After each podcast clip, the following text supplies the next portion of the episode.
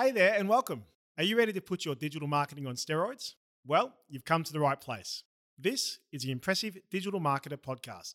Digital marketing runs through our veins, so listen up to get some seriously impressive ideas for your business. Let's do this.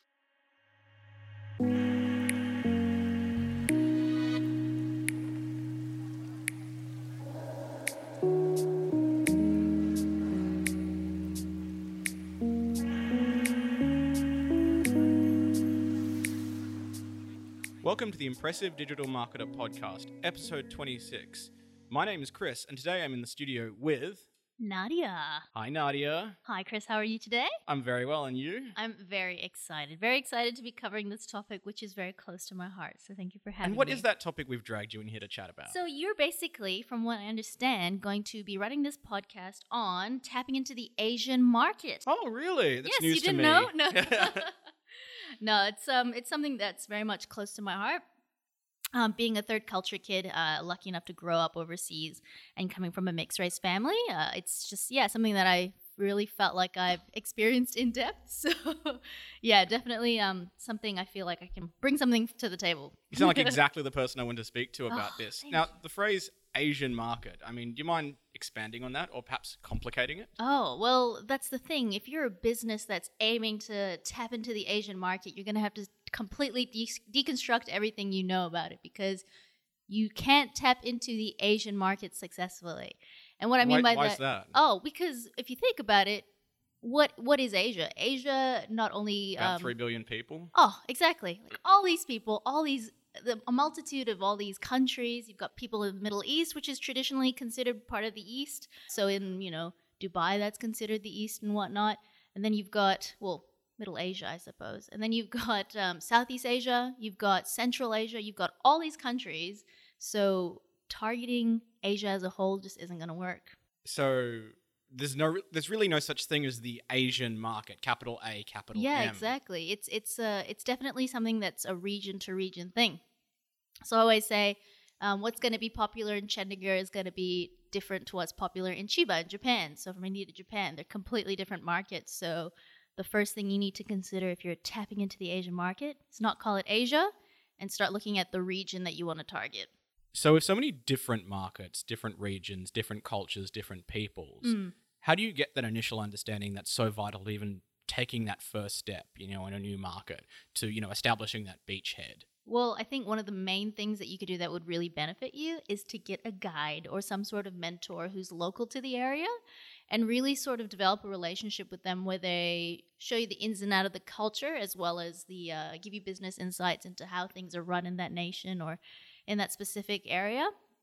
I think that's absolutely invaluable. Um, it's it's really very much all about research and trying to immerse yourself in it as much as you can. I mean, I guess it's I guess it's no different to hiring a tour guide if you're going on holiday. I mean, you want you want the best possible experience of a company of a country, if it's whether it's for yourself or your company. Yeah. You know, you you hire a guide. Yeah. So, would you think that that guide has to be, you know, someone also in marketing, or do you, or are you just looking for that, that cultural understanding? Like, I mean, you know, it, it, it's sim- it's similar to what, sort of what we do. Like, we provide sort of marketing support and services for our Hmm. clients, but they know their business. Yeah. Do you think the uh, like other companies looking to enter Asia need a sort of a marketing oriented partner, or do you think they need just someone who has a deep understanding of the culture? I think both. Both is extremely important. Of course, if you're there to start business and you want to market, uh, that, that's uh, that's absolutely essential. You'll need a, someone who's from there who's adept in marketing. But then at the same time, you're running a business there, and there's more to business than just sort of selling the product. It's about building the right kind of relationships.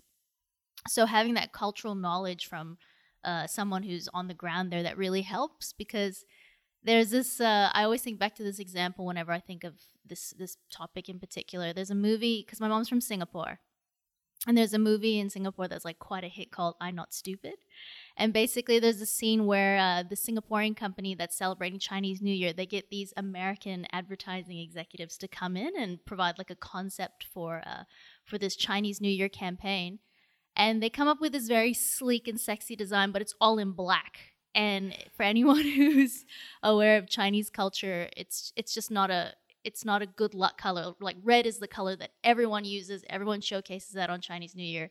By using black, it's almost like you're inviting death to your It's business. very funereal, isn't it? Oh, Yeah. it's just yeah, it's terrible. You just don't wear that, and that, and exactly at a funeral you wouldn't wear red or like red nail polish is a no no because it's supposed to be like a celebratory color, red.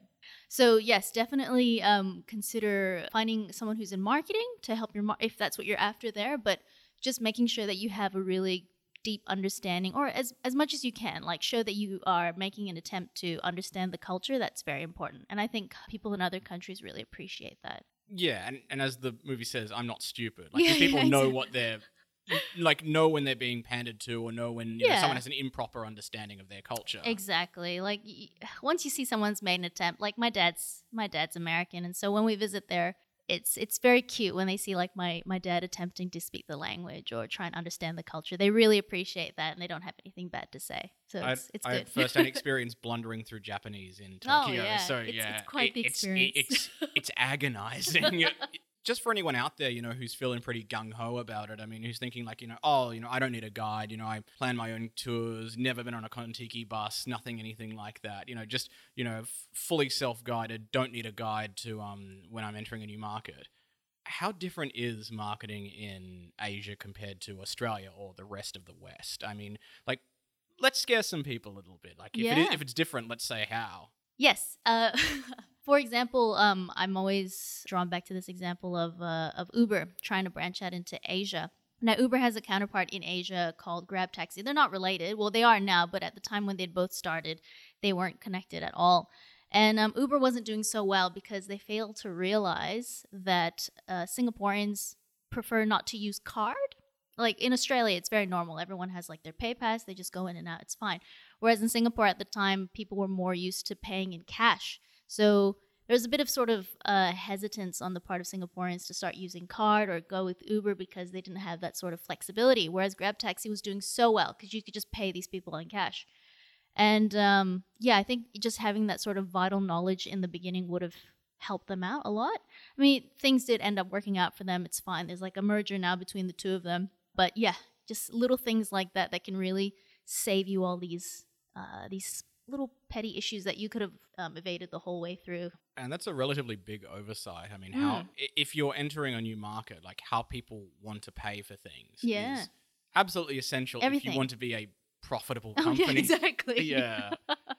exactly. If you're after, if that's exactly what you're after, some sort of profit, you just you have to know how to accept it. I mean, yeah, it was just to go back to that example of you know me going to Japan. That was exactly the experience I had over there. I think Mm. there were maybe three or five places where I actually could use a bank card.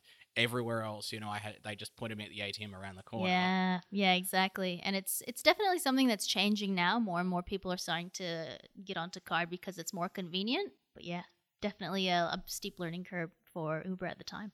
You know, we, we've sort of ticked off a bunch of different markets. You know, Hmm. here we've uh, we've discussed Turkey, we've discussed Japan, we've brought up um, a number of other ones. Like, what with Asia being such a big, diverse, multifaceted sort of well continent, like what sort of where would you start as a businessman? Like, and if you've Mm. just begun your business in Australia and you've you know reached you know a degree of success here, and you're looking to sort of expand overseas and broaden your horizons Yeah.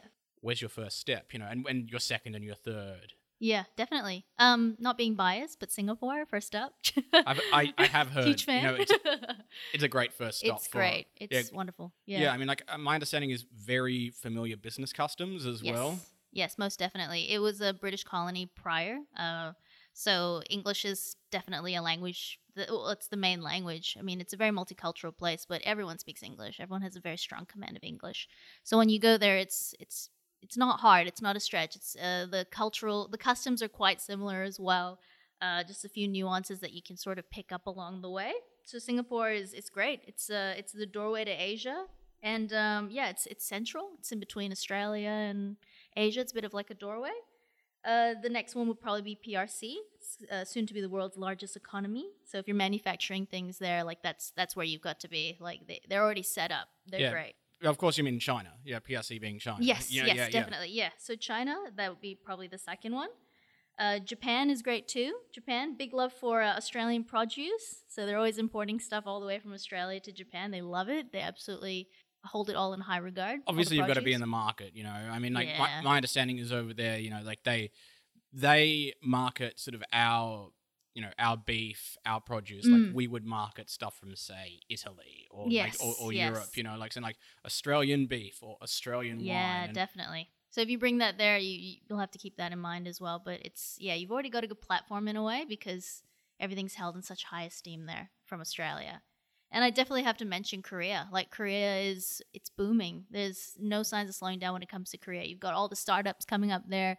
You've got a lot of people going there to manufacture items as well. It's it's also just a very international place as well. Lots of companies have already built there, and yeah, uh, Korea would be the next one to go. South Korea. i mean that's great i mean always people you know want to be keeping their eye on sort of what the next best thing is Mm. But i just want to circle back around to china Yeah, sure. I mean, you know, obviously, you know, they're a massive trading partner of ours. You know, as you said, soon to be the world's largest economy. How do you? What would you have to do to jump on that that train? I mean, because it's it's a much steeper sort of cultural learning Yeah. curve than say Singapore or yeah, Hong Kong. definitely. What do you think, like you know, your average sort of Australian businessman could do to prepare himself Oh my to gosh. start marketing in China or sort of a more foreign culture? Yeah. like like what are some general tips you can give? Uh, I think the main hurdle would be the language. I mean, uh, thankfully, a lot of people are picking up Mandarin now. It's de- like definitely very common. So either you learn Mandarin, and if you don't have time to read Mandarin for Dummies in like a month's time or whatnot, it just doesn't seem to be sinking in. I find a lot of my uncles and aunties in Singapore, they also do business in China. Of course, Mandarin is a language that a lot of people in Singapore learn. So partnering with someone who's a bit of like an intermediary, like they could be the perfect answer to um, taking that next next step into into China. Does that mean like sort of trying to find like a local businessman to run your um your local office, or does that mean sort of just trying to find like an a, a translator? I mean, like sort of what what level of integration do you think is necessary in like any of these Asian companies with Hmm. sort of a local entity? I think it's definitely very important to build a relationship with someone who's on the ground there. I mean, if you're willing to pack up and move over and you speak the language, you still need to understand the culture. And I think you're only going to get that with a mentor, like we mentioned previously, or someone who's a bit of a, a guide for you there. So um, I think definitely building relationships with a team in those places who are familiar with the market there that's that's where you begin i think that's the the strongest step you can take And I mean, of course, you know, you can drill all the way down even from there. I mean, you know, you, can have a great landing in Shanghai, which is, you Mm. know, again, another sort of highly westernized part of China. yeah yeah but and then bomb completely in Xi'an or you know in the north or Yeah, something like that. So exactly. I mean, it's the importance of finding sort of that local talent who you can sort of integrate into your organization. Yeah, it's all about research. Just doing your best to research as much as you possibly can is it doesn't hurt. Like it's it's actually just the best way moving forward, I reckon.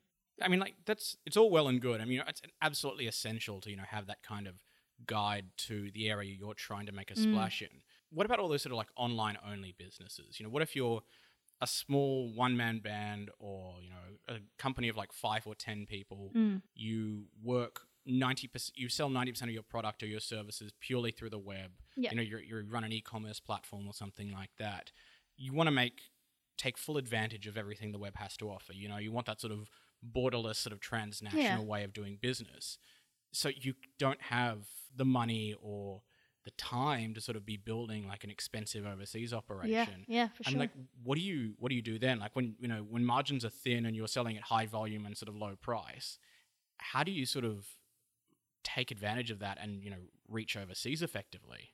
um, I think it's important, I guess, to start with seeking help from professionals. So if you're already like It attached, always comes back to that. Yeah, exactly. If you if you're already attached to a digital marketing agency, that's very good because they'll already know the best means of targeting and whatnot, and how to best make most of all the assets at you know your disposal, and then um, pushing that forward to the the markets in Asia that you're or in the region, regions of Asia that you want to reach to.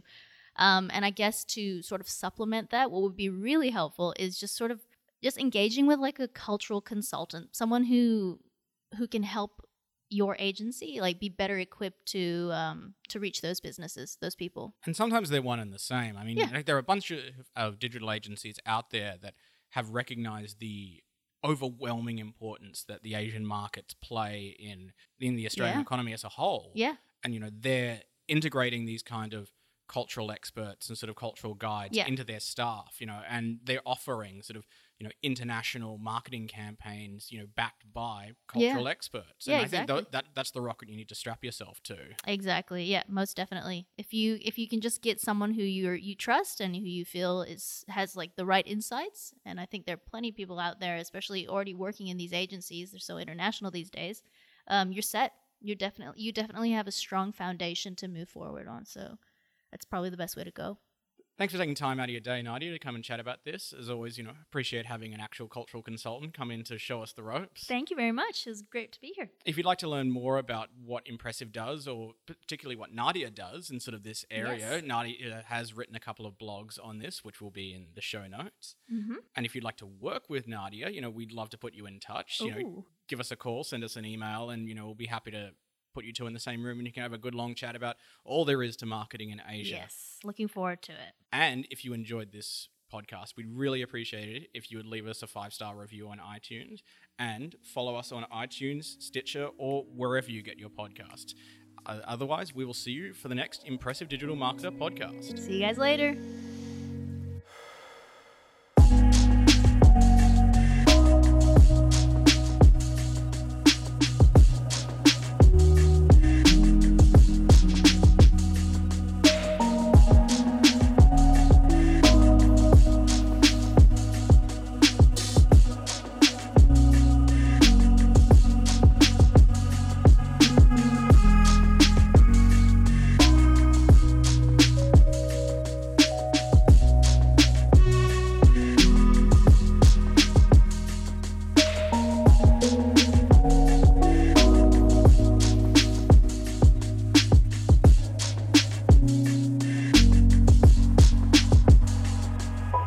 Thank